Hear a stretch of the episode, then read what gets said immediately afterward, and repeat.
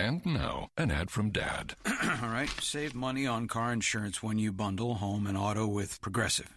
Can I take these off? All right. What is this? This looks good. Wow, that's well made. Where did you get this? I'm talking to you with the hair. Yeah, where did you get this? It's good stuff. That's solid. That's not veneer. That's solid stuff. Progressive can't save you from becoming your parents, but we can save you money when you bundle home and auto. Progressive Casualty Insurance Company affiliates and other insurers. Discounts not available in all states or situations.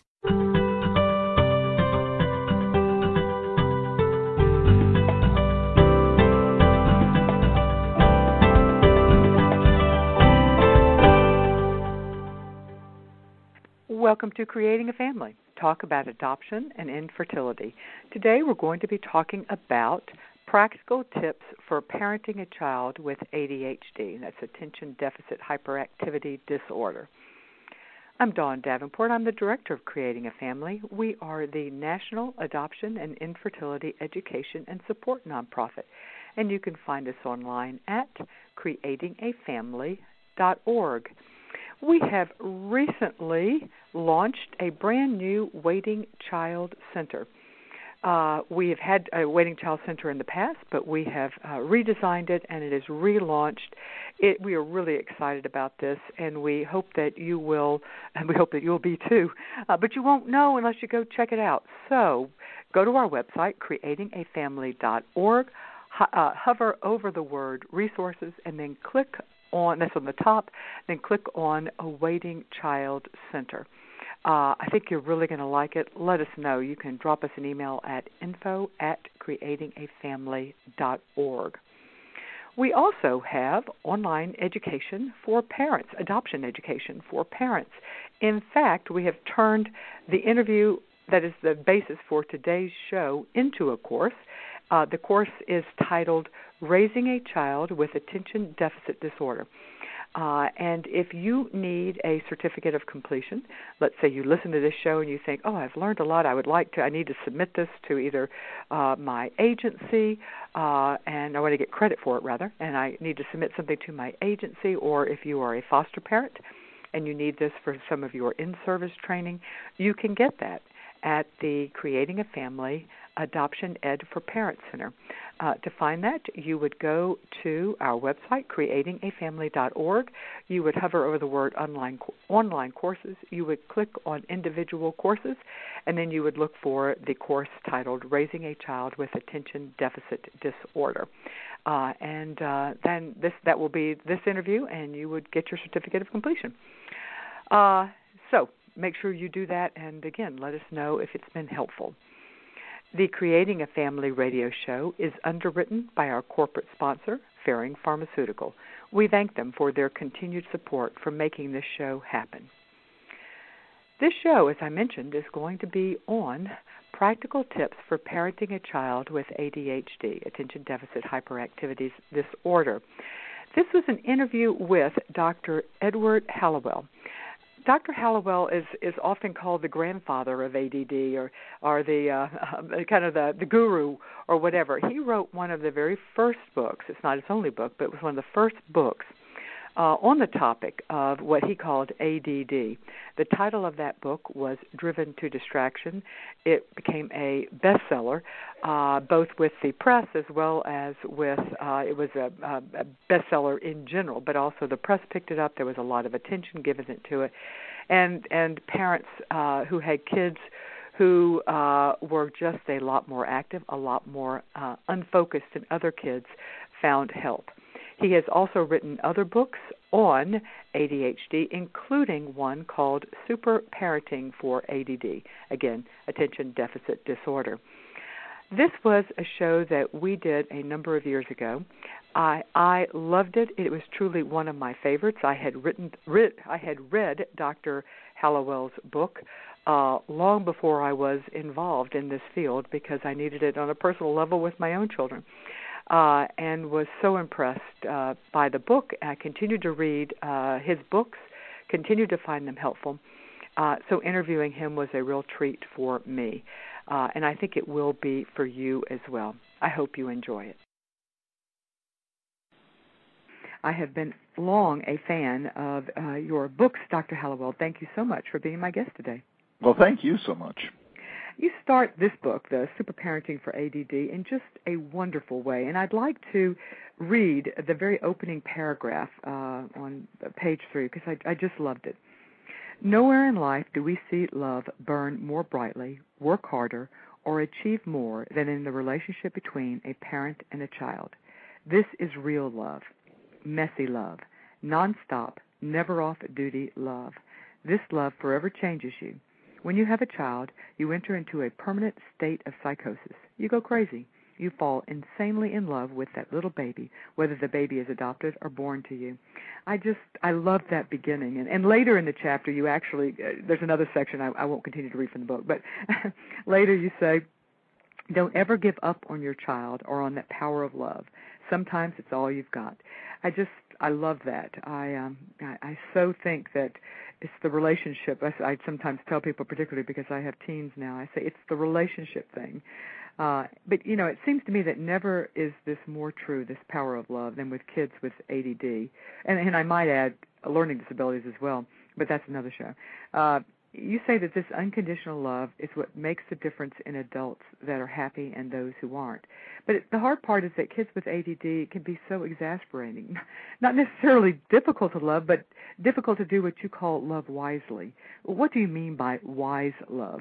Well, first of all, thank you for reading those opening sentences, and I and I really uh, uh, want to emphasize because I, I just don't think we doctors uh, emphasize nearly enough the the preeminent power of love. I mean, you know, it, it's a we get wrapped up in our various treatments and whatnot, but uh, nothing, nothing, nothing matters more than loving a child, you know, over the course of a of, of a childhood, and and it's fun. You know, my main advice to parents is enjoy your children, and you know, if you enjoy them, it's almost for sure you're you're doing it right. So I I really try to start off with a big boost, you know, uh, in just saying go with that love, go with that madness, you know, that psychosis, you know, that it's the it's the best thing you'll ever do. And then, you know, yes, with with kids who are exasperating, as kids with ADD can be, who you know don't follow directions and do what they're told, and you know aren't the perfect little doobies. It, it, you you can get annoyed with them often, but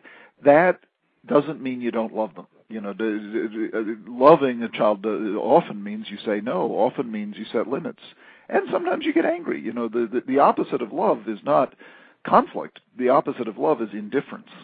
Mm-hmm. And and and you know, so you want to you know stay engaged. And if you get angry, that's part of being a parent. You know, don't you know if you if you if you really lose it, you apologize. You know, you you, you explain what happened. You know, and then that's a good lesson in and of itself.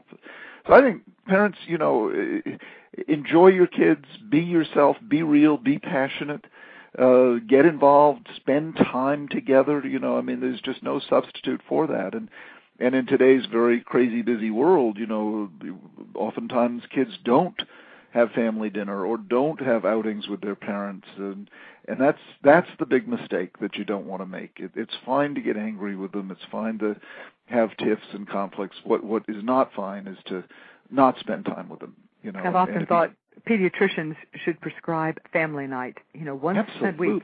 Just do something fun, be it a board game, be it watching a favorite TV show, be it, you know, going outside and and playing chase. Just do something fun one night a week with your kids.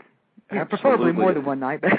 No, no, no. But that's that's a good starting point. Or you know, I say you have 20 minutes of special time every week. You know, and special time is mm-hmm. defined as you do anything the child wants during that time, as long as it's safe and it's legal and and you guarantee that you won't be interrupted. So just 20 mm-hmm. minutes, it goes a long way. So we're not saying you have to quit your job. We're not saying you can't be a career person or a single mom or dad at, at all. If if you just put in the the, the special time, if you if you make time to have fun together, uh, then the love will you know do its work. It, may be an oversimplification, but it seemed like to me when reading Super Parenting for ADD that you see ADD attention deficit disorder as more of a trait than a disorder. You encourage parents and teachers to to look for the strengths of these kids first, and then only second look to the weakness that could be getting in the way of these talents. Can you give us an example of what you mean by that? Well, yes, and you're you're exactly right, and that's really what's uh, new about this book in terms of its emphasis. This is a this is a a, a very strong uh, strength-based approach and, and seeing ADD as a as a trait rather than a disorder, and it, and it has positives and negatives. And and an example, you know, uh, when I see a child in my office and for the first time in diagnosing ADD, what I say to him, let's say it's a 10-year-old boy, I'll say to him, "You're so lucky." You know, you've got an awesome brain. You've got a Ferrari engine up there for a brain. You've got a race car for a brain. And you're going to win a lot of races in your life. I say, but there is one problem. You know, you've got Model T brakes. Your brakes aren't strong enough to slow you down when you need to slow down. And, and I'm a brake specialist. So what we're going to do is we're going to strengthen your brakes so you can win races. Well, that kid leaves the office along with his parents feeling excited.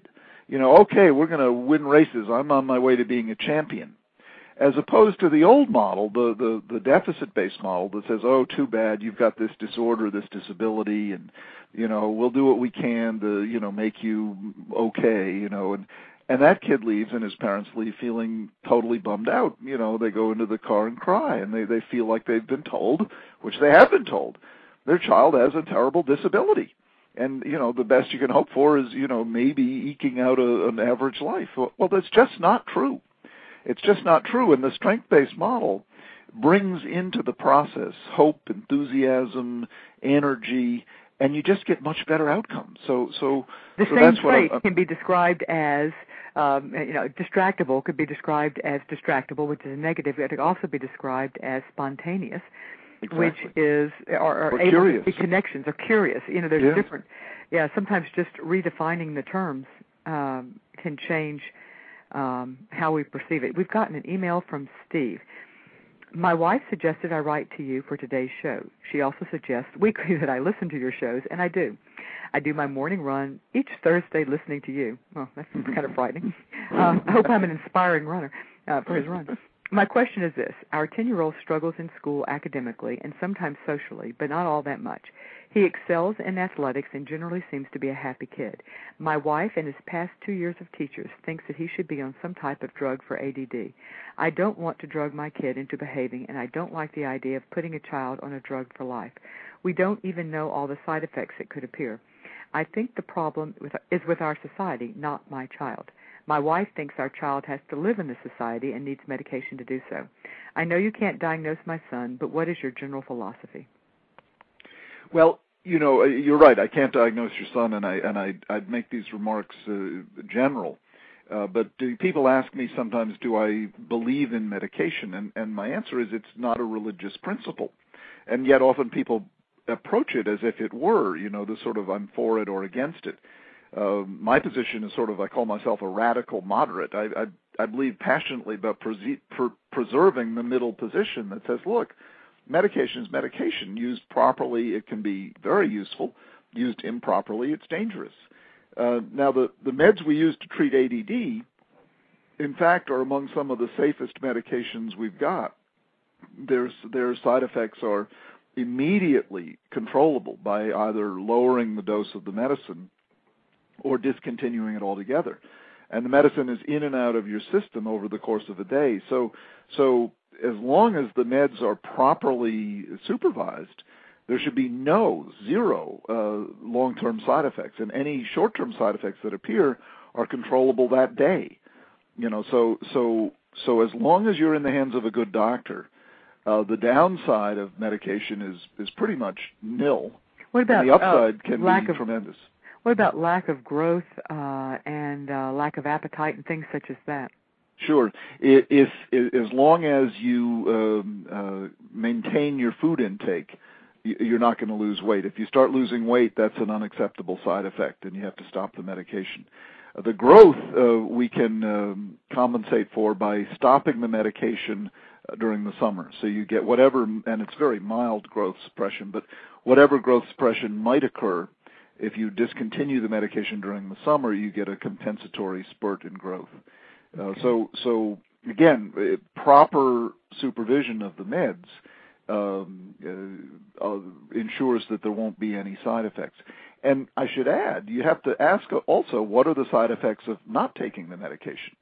And chronic frustration, failure in school over years uh, has permanent side effects, namely damaged sense of self and, and, and not progressing in life the way you want to.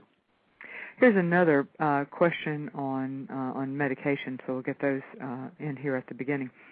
Uh, thanks for doing this show on this topic. What is Dr. Hallowell's opinion on stimulant drugs for a second grader with ADHD and or a tenth grader with ADD?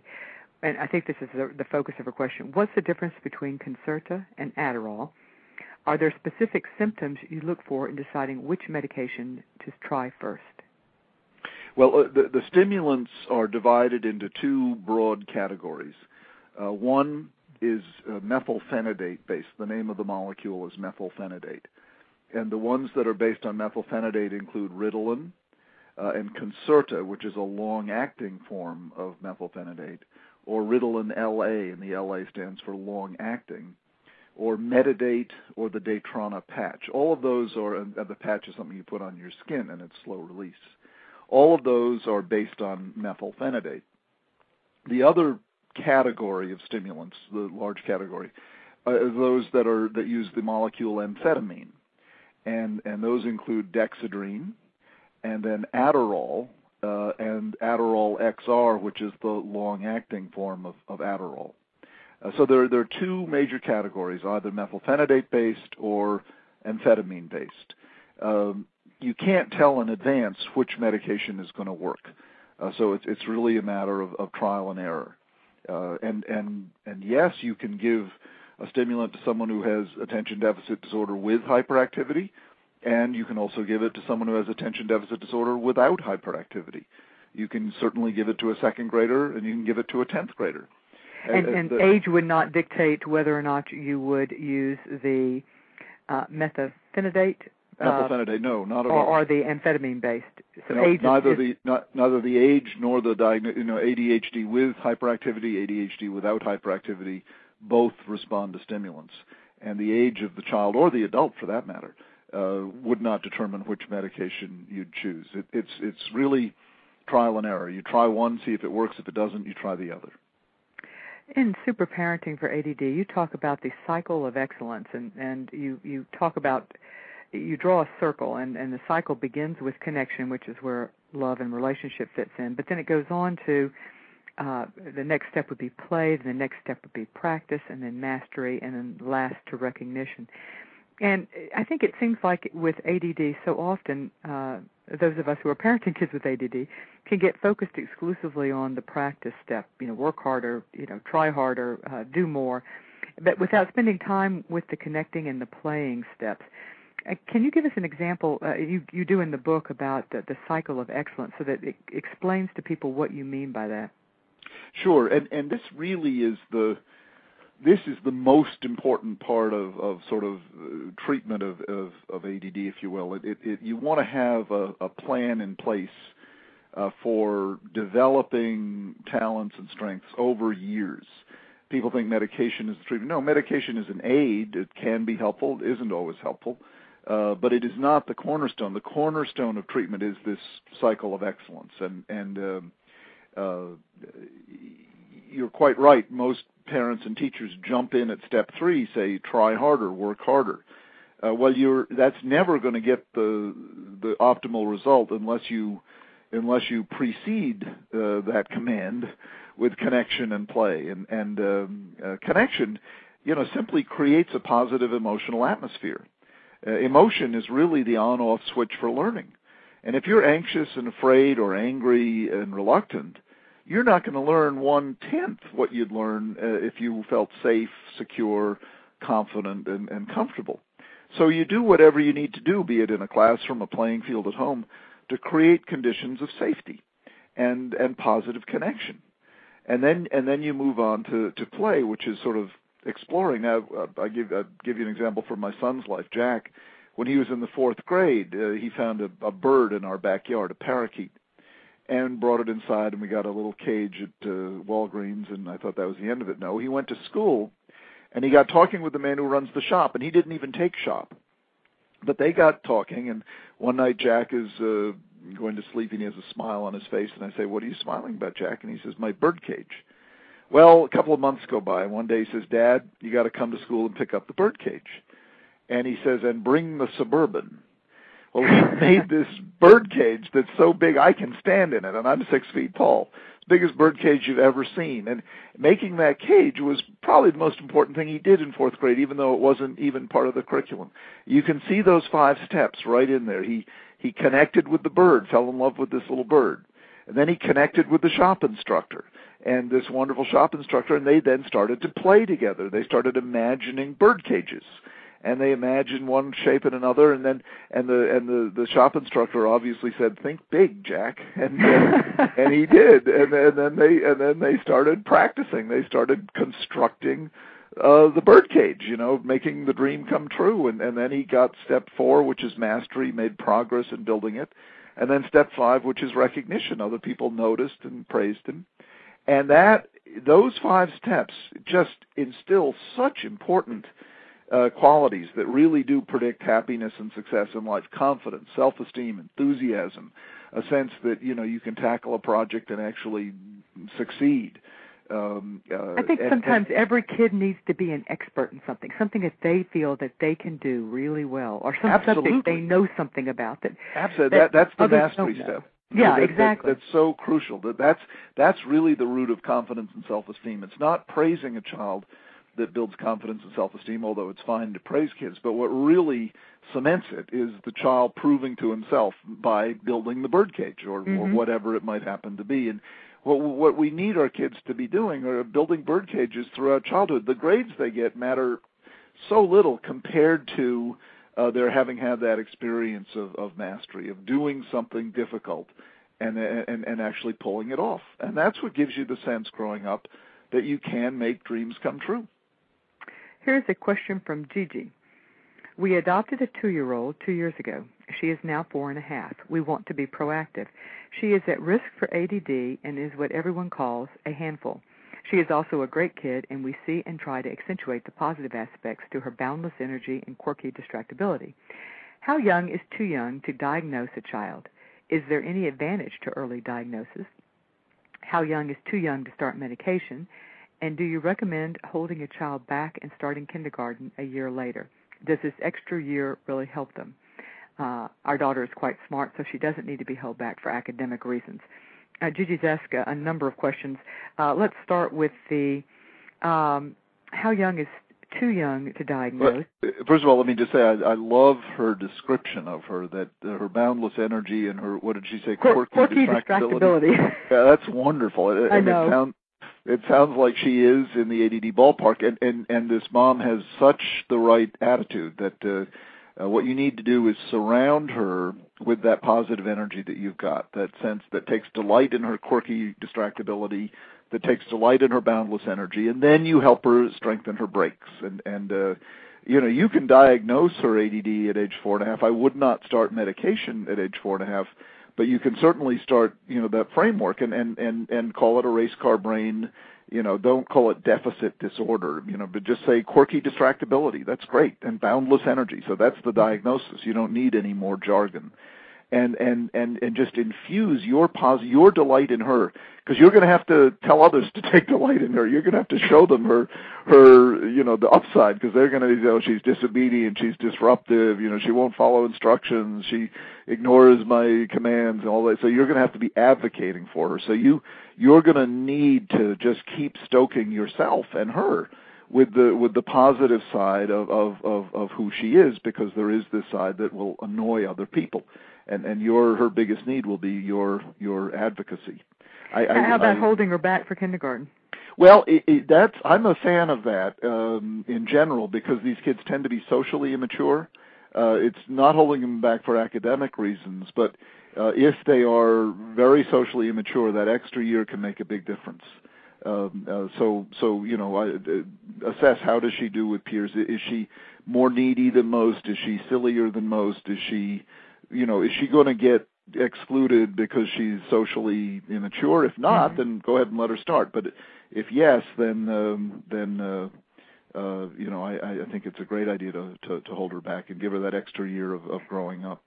Now you said that four and a half is too young to start medication. Oh, When do you think it's not too young to start medication? As a general rule, obviously they're Well, going to as a general rule, I tend not to start it under the age of six. You could start it with a four and a half year old, and and sometimes if, if impulsivity is life threatening, you do it. I I haven't done that in in years, so. I usually think of first grade as, as around the time that I, I would start the earliest. There's no medical reason you couldn't do it earlier, but I usually counsel parents to you know do the other stuff that I've talked about: connecting, playing together, mm-hmm. having fun. A lot of get a lot of physical exercise, have structure at home. You know, a bedtime and get up time. Mm-hmm. You know, because these kids need more structure than your Mm. your average child, and and sort of work on the non-medication environmental uh, interventions uh, and emphasize those uh, first and foremost.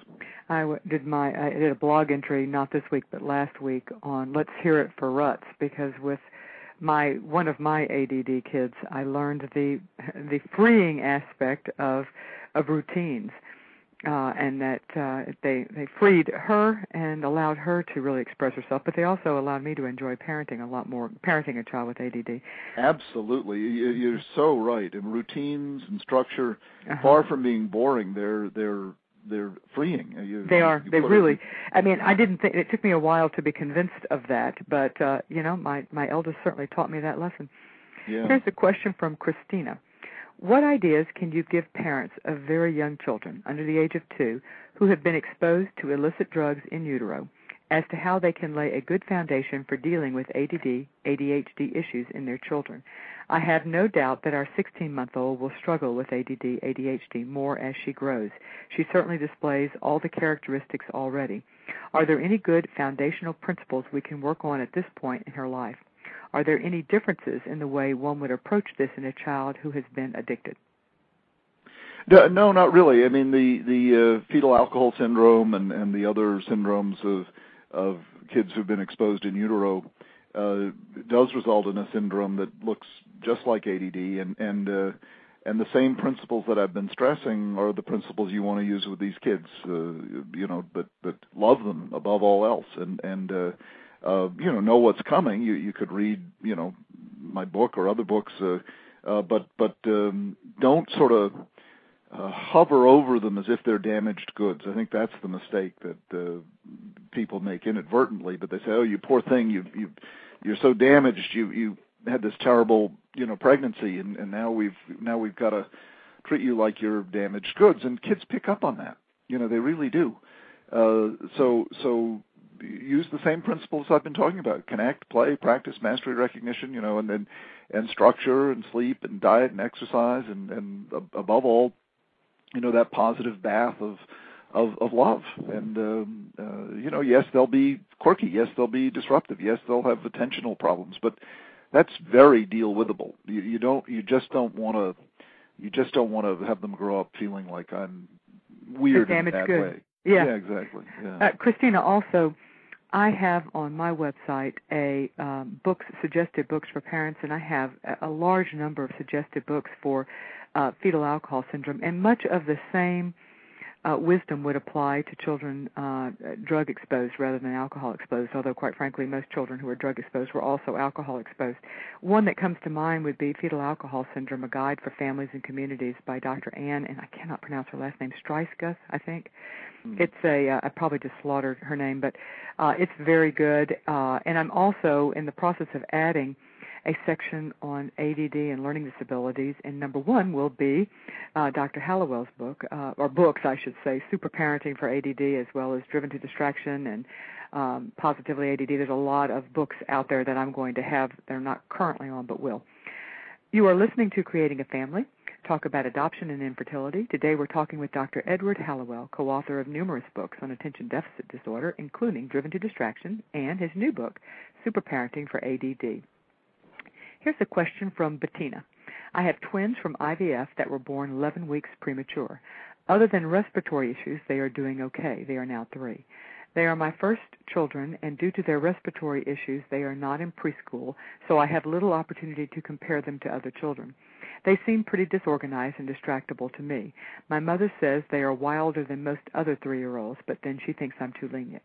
Are premature kids more prone to ADD? Uh, yes, any any sort of brain uh, stress uh, during pregnancy or or childbirth uh, can predispose to ADD. But I wouldn't let your mother make the diagnosis. You know, I I I, I, I think yeah. uh, that's always you a might little wanna- dangerous. You might want to check in with a pediatrician. You might want to, and and again, this is whether you want to say they're ADD or not. The same intervention is going to apply, namely, you know, manage them, have fun with them, and and yes, some kids are ADD or not are simply more labor intensive than others, and Mhm. and. uh In our uh, family, know, we call them high maintenance.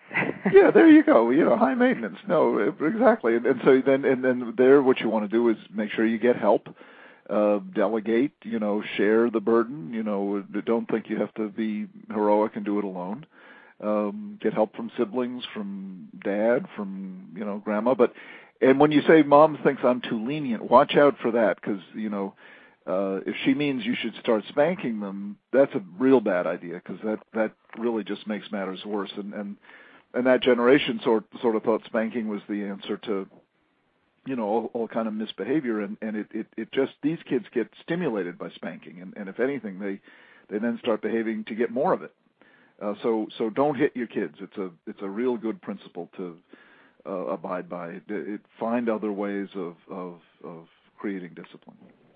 We received a number of questions that uh, all the questions have been very interesting, but we received a number of questions that uh, from the uh, those in the adoption community, and but they could easily have just as well come from those in the infertility community. mm-hmm. Uh, but uh, the uh, overlap between various diagnoses. Here's one from Tiffany. Uh, I just saw this post about the show and was wondering if Dr. Hallowell will be addressing the issues of adopted children who are misdiagnosed with ADD. I know this is a growing concern for many of us. Post traumatic stress disorder and sensory issues, which can overlap with ADD, can seem like ADD, but have to be treated differently. What about the um, either the misdiagnosis issue or the overlap between a, a veritable host of a list of, of diagnoses that uh, often children who have been institutionalized um, pre-adoption will come home with uh, post-traumatic stress disorder, sensory disintegration disorder. Uh, there's just a list of them. Yeah, and as you know better than I do, the the uh, adopted population uh, uh, is way overrepresented in, in in all those diagnoses. Mm-hmm. I I this is where I think we doctors don't do a, anybody any favors by trotting out our diagnoses because if you just provide uh, a loving, structured environment, a lot of these diagnoses will disappear. And if you start jumping in, labeling them, diagnosing them, uh, and then offering specific therapies or even medications, you just complicate the whole picture. I, I think I think give them a give them a few months, you know, the, you know, at home with a set of parents who really loves them, who can get them sleep and diet and exercise and read to them and manage them their obstreperous behavior without you know whacking them too much and you know and and, and give them a trauma free uh you know love rich uh, environment. And all these diagnoses tend to you know if not disappear at least dissipate. And and uh without medications without uh, specific therapies without uh, um, all the burden that that entails. And believe me you know as you know a lot of these moms particularly are carting their kids from one therapy to the next and and and reading all these scary books about how the bad outcome and Mhm. and I and I and I think uh, I'm believe me I'm not a I'm not anti-diagnosis I just think we we are so trained to look for pathology I think you're right. I, you know, and I think that you know, adoptive parents have been inoculated with that too. Uh, although I will say that certainly these conditions do exist, but you're right. It helps to wait a while before we automatically. right Uh, I had somebody diagnosing. Uh, uh, apparently a doctor had diagnosed a child with reactive attachment disorder. The child had been home for I think four weeks, maybe not even Yeah. four weeks yeah uh, and it was an older child, uh, and had not even mastered, even come close to mastering the language, and it was, I just felt I mean, this child may well have some type of attachment issue, but it was awfully early. What no, about? and, that, uh, that's the diagnosis that comes out. Also, they often get diagnosed uh, bipolar. Uh, they get diagnosed conduct disorder, and you know all these sort of heavy-duty diagnoses. That, um, but but do you treat them different? Let's let's take the uh, uh, post-traumatic stress disorder, or well, Mhm. or bipolar or uh, reactive attachment. Let's take uh, let's take PTSD. Does that would you treat that differently than you would ADD? No, Uh, you wouldn't. Uh, you know, the, the the main treatment for PTSD is is get them out of the traumatic situation. So in that sense, yes. You know, if they're being abused, you you put an end to the abuse. Um, and and then and then it's really a matter of a normalized, uh, loving environment, uh, you, just as it would be for ADD, uh, with structure, with predictability. What about um, here's a question from Elizabeth. She's got a number of them. Her first one was about the connection between sensory integration integration issues mm-hmm. and ADD. Are they the same thing? Are they different things? Do they overlap? Are you more likely to have uh, sensory integration issues if you have ADD? Yeah, most people with ADD do have sort of hypersensitivities, uh, sensory hypersensitivities. Like uh, my daughter has ADD is extru- ex- extraordinarily sensitive to touch. She just can't wear wool; she has to wear cotton. Uh, some people with ADD unbelievably sensitive to sound. Any loud sound is they just startle tremendously. Others hypersensitive to smell. I have ADD and I'm hypersensitive to smell. I can I've got an amazing nose, you know. So uh, uh, yes, these these uh, sensory hypersensitivities. Now, when you get into the whole realm of sensory integration disorder uh, or SI and what to do about it, there's a lot of kind of it's up for grabs, and it, it's almost who, who who you read. I I personally think that diagnosis has been kind of over overdone and and uh, but it certainly does have validity. Let me add that, and and and in the hands of a good occupational therapist uh, can make a can make a tremendous difference. So, you know, guidance for a parent, I, I'd you know get a second opinion, see you know see who else has had a good experience with the doctor you're seeing or the OT you're seeing, and and uh, before you jump into too much therapy, which is both an expense of time and money uh, see what the more the more the kind of interventions that I'm talking about will do for you first. Elizabeth has another question. She says, Our son, and a Korean adoptee, uh, recently underwent ADD testing due to sleep disorder. We were wondering if there was an ADD component to his sleeplessness and ours. Around the same time, about six weeks ago, he began a therapeutic listening program and has been sleeping through the night. Oh, that's wonderful. Yes, sleep problems are common in ADD. The most common is they have trouble, tremendous trouble going to sleep. Yeah. Mm-hmm. And then and then transitions are difficult in general, and yeah, transition yeah. to to from the from a, a wake state to a sleep state is a hard one. Exactly, exactly, mm-hmm. and then it's hard to transition from a sleep state to a wake yes. state. Yeah, exactly, and then revert right. Yeah. But a uh, listening program that sounds great. Uh, sometimes melatonin is sort of a natural sleep remedy will help.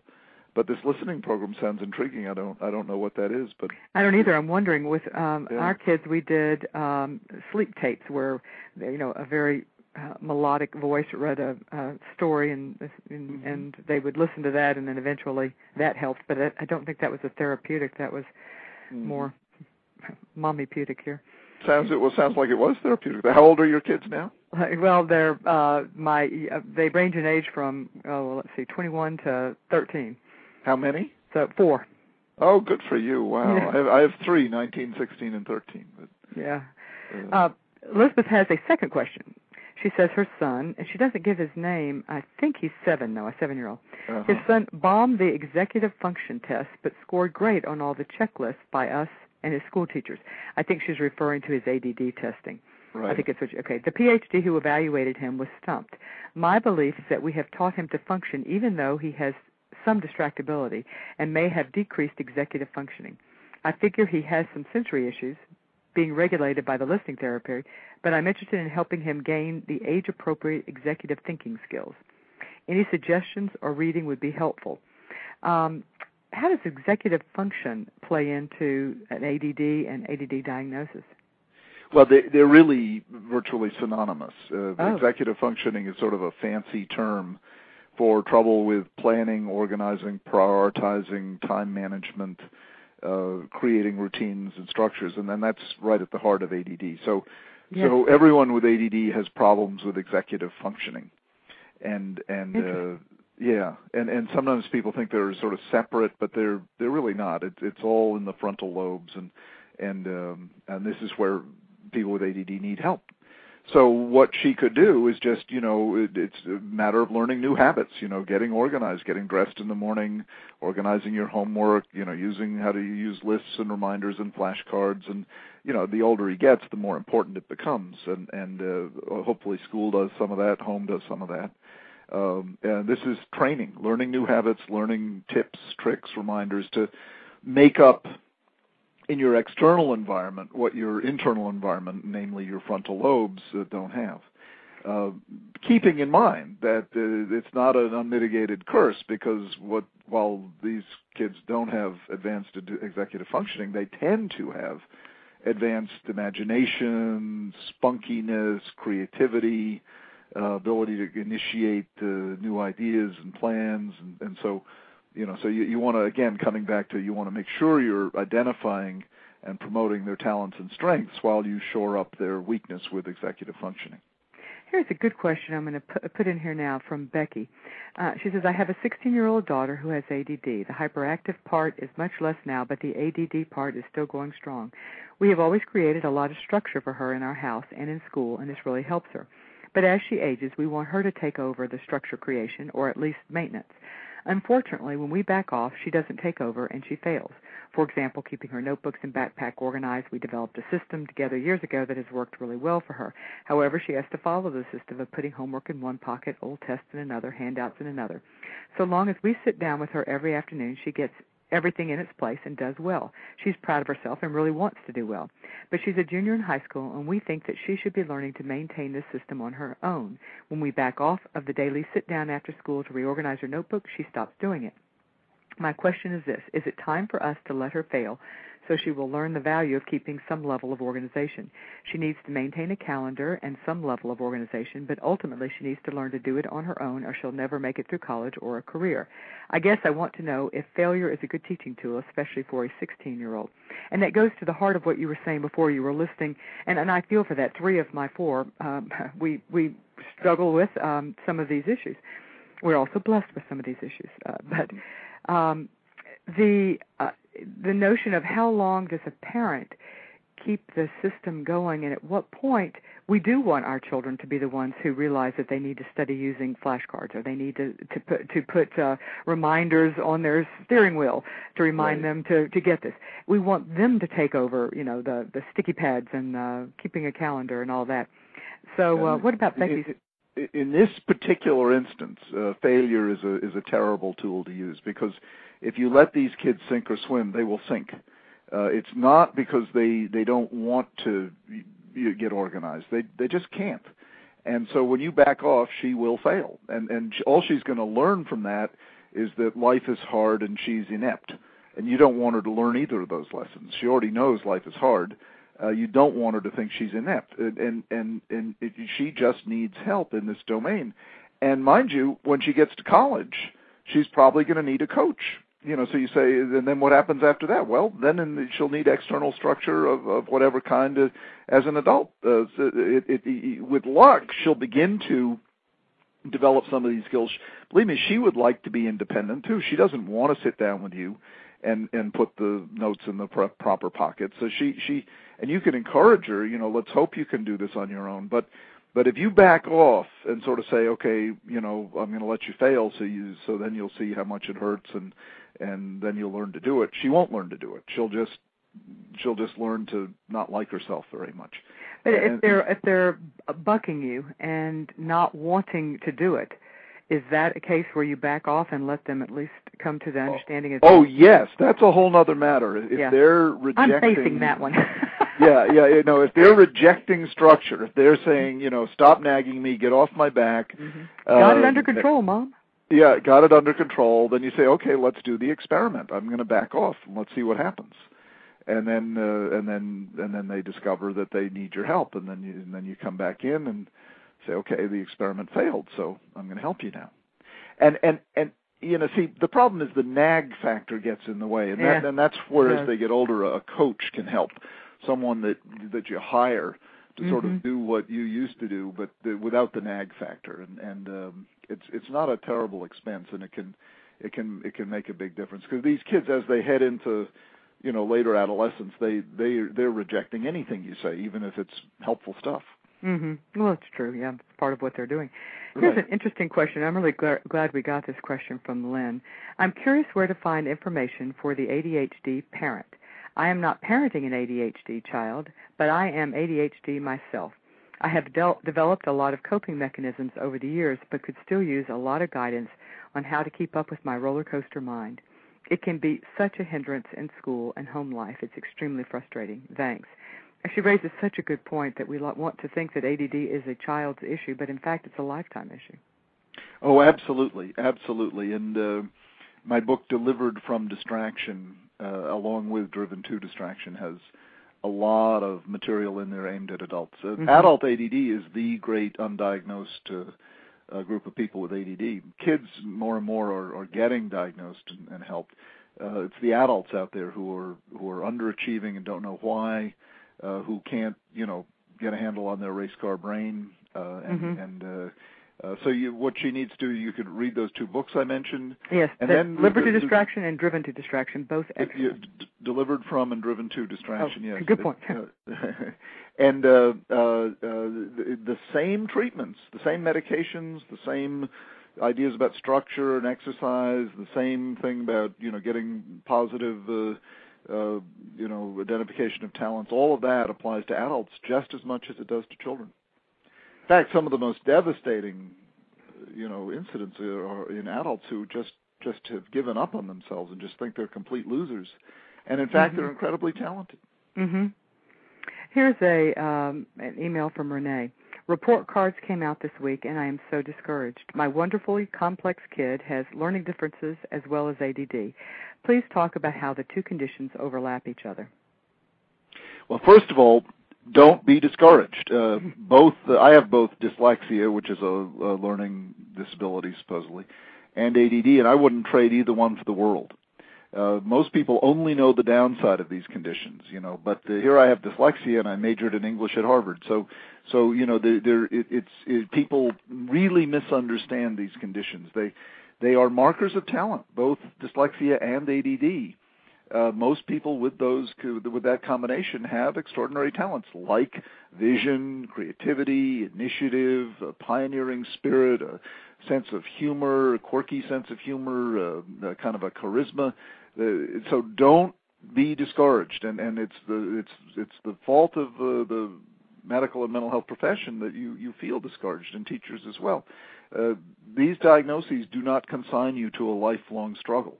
Yes, you will need extra help with certain things, for sure. That's true. You will have to work harder. Your child will have to work harder at certain things. That's true. But your child uh, will have things come naturally to him that never come to some people, like new ideas, you know, like a fresh way of looking at things. So, so, so the downside is more than offset by the upside, as long as you keep that in mind. What, what is the real disability? Is is fear and shame and reduced uh, expectations and shattered dreams and loss of hope. That that's what that's what disables a child, and and and those are utterly preventable. Um, is there an are, are uh, children with ADD more likely to have other learning differences as well? Yes, yes. There's a higher percentage of dyslexia, and that's the main one among people with ADD than in the general population. Here is um, um, an email from Sophia. I've not read this new book, but I've read a couple of your others, including Driven to Distraction. You talk about ADD as a gift. Although there are aspects that may be gift like, in the everyday reality of elementary school, it is definitely not a gift. It's more like a curse. I need more than a paradigm shift to help my child. I'm sure you've heard that before. Um, uh, Dr. Hallowell, what would you say to Sophia?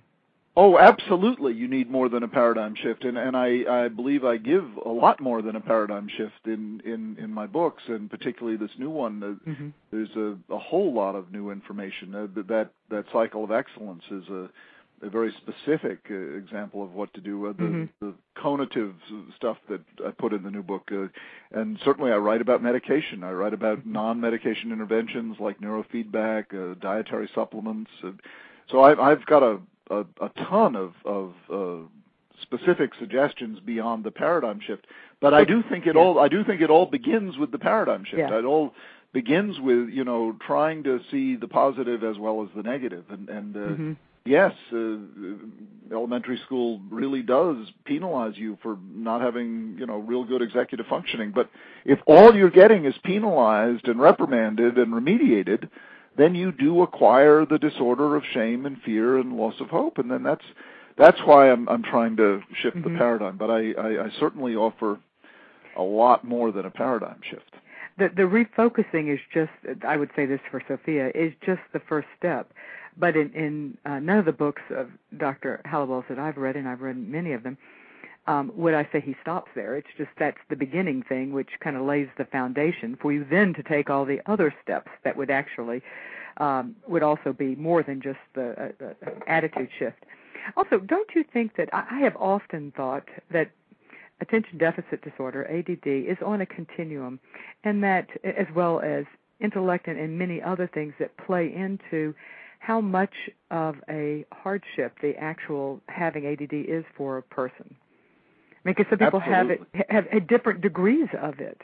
Absolutely, absolutely. There's no doubt about that. I mean, everyone has a little bit, or they'd be like comatose. You know, I mean, so uh, you know, yes. I mean, it's very much on a continuum, and where non-ADD leaves off and ADD begins is is is you know somewhat arbitrary. It is. It's a murky um, area. You know, yeah, ab- absolutely, absolutely. What do you think of homeschooling as an option for kids with uh, attention deficit disorder?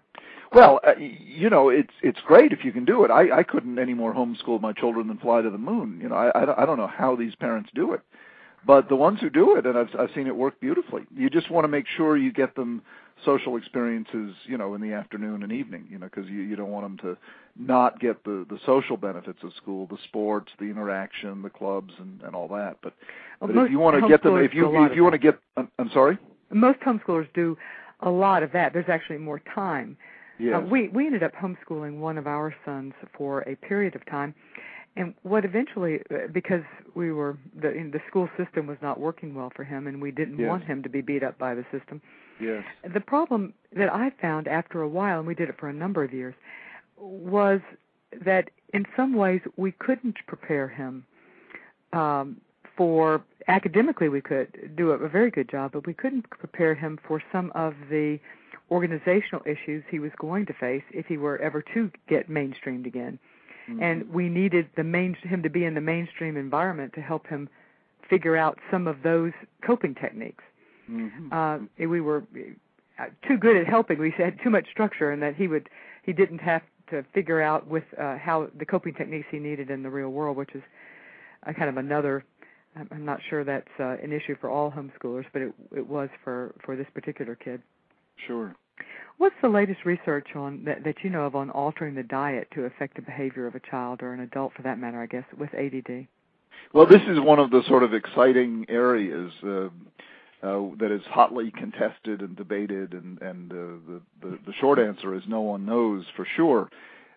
We do know for sure that what you eat affects your brain. I mean, that's that's obvious. What you eat, what you breathe, um, uh, how much you exercise, all of those affect your brain profoundly. But what is the optimal diet uh, for your brain, uh, for ADD, uh, for for you know peak mental functioning? no one knows. I, I think there are some basic principles most people would agree with. You want to stay away from junk food, uh, food with a lot of sugar, a lot of additives, a lot of coloring. You want to try to eat whole foods primarily, as opposed to processed foods. You want to make sure you don't skip breakfast, and a lot of busy families, breakfast gets overlooked, or all you get is carbohydrates for breakfast. You want to try to have protein in your breakfast an egg, smoked salmon, a, a protein shake, something like that.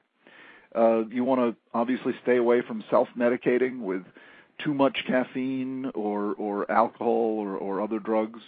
Um, and then in terms of supplements, and that's the that's the arena that you know, my goodness, that I get spam every day recommending another supplement. Know, everybody has claimed they've found the fountain of youth and the you know the perfect body, the perfect brain, and and there are folks out there with these incredible cocktails that that I'm sure have merit to them. It's just very hard to pick and choose and say this is what you should take, this is what you shouldn't take. The the one supplement that I do recommend and take myself uh, is omega-3 fatty acids in the form of fish oil.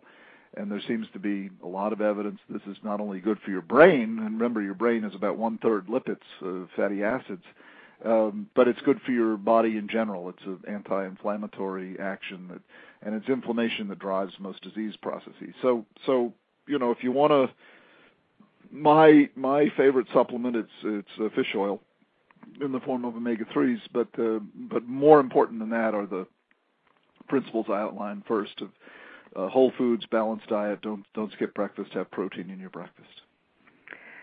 Uh, here's a question from Lynette. I have two kids, both with ADD. One loves video games, and the other isn't good at them and avoids them. I wonder if I should discourage the excess in one, but encourage them for the other, because an ability with computers and electronics and, and electronics is important in this world.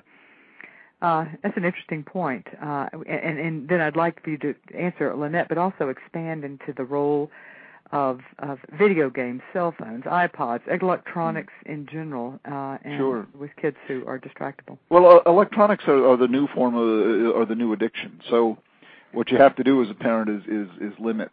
So some is good, too much is bad. It's it's like ice cream. You know, some is great, too much is bad.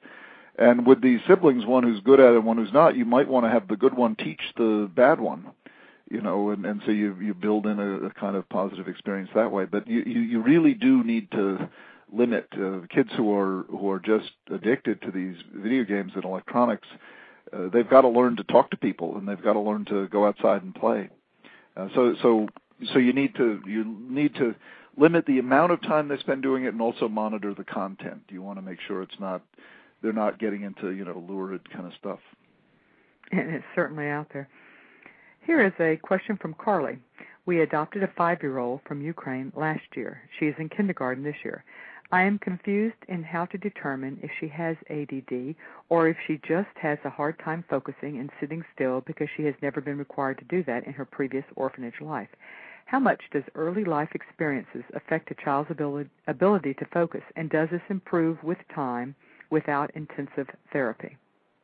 Yes, early life experiences have a play a big role, and yes, it should improve uh, with time uh, in the environment you're providing this lucky girl.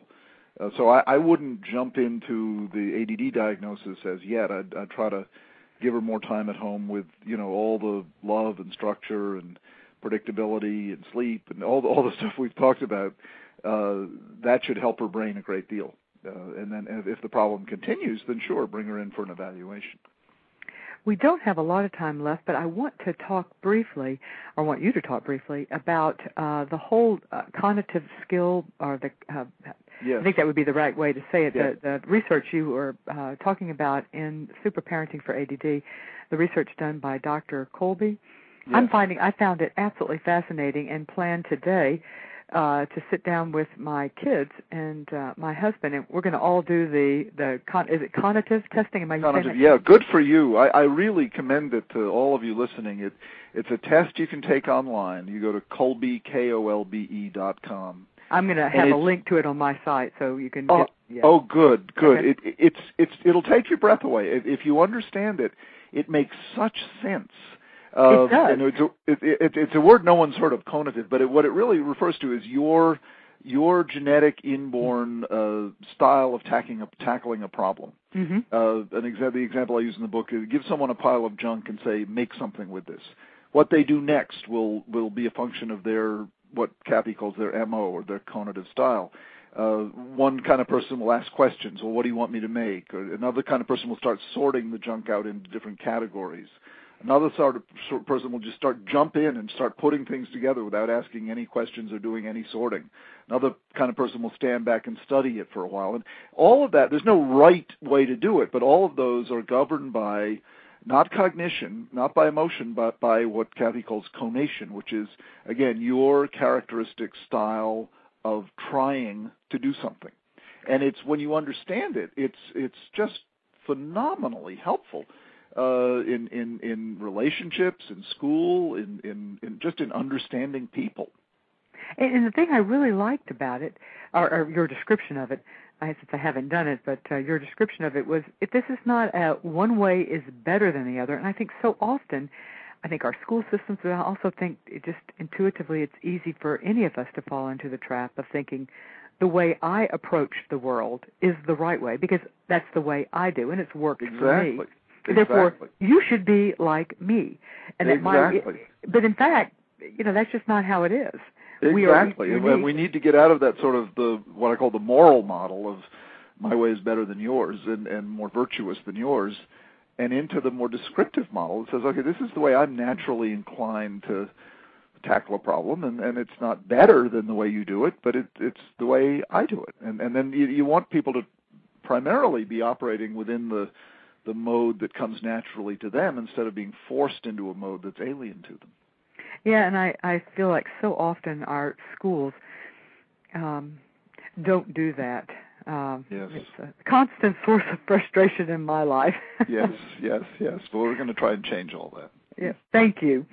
Thank you for being my guest today, Dr. Hallowell. Um, this has just been great. As I said, I am a huge fan of all your books, and this new book, Super Parenting for ADD, is just terrific. And I, Well, I, I Thank you for having me, Dawn. You're you're a wonderful interviewer, and I've really enjoyed this conversation.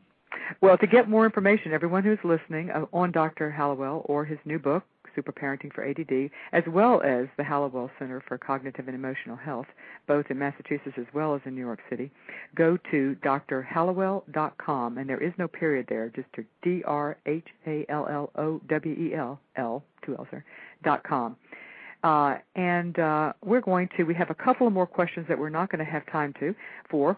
I am going to post them on the uh, Facebook Creating a Family group. I forgot to ask you at the beginning of the interview, Dr. Hallowell, if you are a member of Facebook. Uh, if you are and you have time and you could jump over and uh, and take a look at any of the questions, we would appreciate it. If you're a member of Facebook, for anybody listening, it's simply a matter of just clicking to join the Creating a Family Facebook group. Uh, and the questions tend to be are, um, are both from uh, adoptive parents. Um, you have been listening to Creating a Family, talk about adoption and infertility. You can replay this show or download it as a podcast from iTunes. You can get both the replay and the podcast from the radio pages at creatingafamily.com. You can also subscribe to the podcast from iTunes on this page as well. My shows are evenly divided between infertility and adoption. To receive notice of upcoming shows, you can sign up for the updates from any of the pages at creatingafamily.com. Next week, January 28th, the show will be on how to create a family using donor embryos, also sometimes known as embryo adoption. I have a great lineup of guest experts from clinics, adoption agencies, and lawyers that specialize in the legal issues of, of uh, adopting embryos or using donated embryos. And on, and on February 4th, uh, Dr. Dana Johnson will be my guest to talk about how to evaluate a referral of a child or a birth mother match to determine the risk factors that child may have and if you are up to parenting that child. Join me for these shows and please tell everyone you know about the Creating a Family show. See you next week. Let's say you just bought a house. Bad news is, you're one step closer to becoming your parents. You'll proudly mow the lawn, ask if anybody noticed you mowed the lawn, tell people to stay off the lawn, compare it to your neighbor's lawn, and complain about having to mow the lawn again. Good news is, it's easy to bundle home and auto through Progressive and save on your car insurance, which, of course, will go right into the lawn. Progressive Casualty Insurance Company affiliates and other insurers. Discount not available in all states or situations. And now, an ad from Dad. All right, save money on car insurance when you bundle home and auto with Progressive. Can I take these off? All right. What is this? This looks good. Wow, that's well made. Where did you get this? I'm talking to you with the hair. Yeah, where did you get this? It's good stuff. That's solid. That's not veneer. That's solid stuff. Progressive can't save you from becoming your parents, but we can save you money when you bundle home and auto. Progressive Casualty Insurance Company affiliates and other insurers. Discounts not available in all states or situations.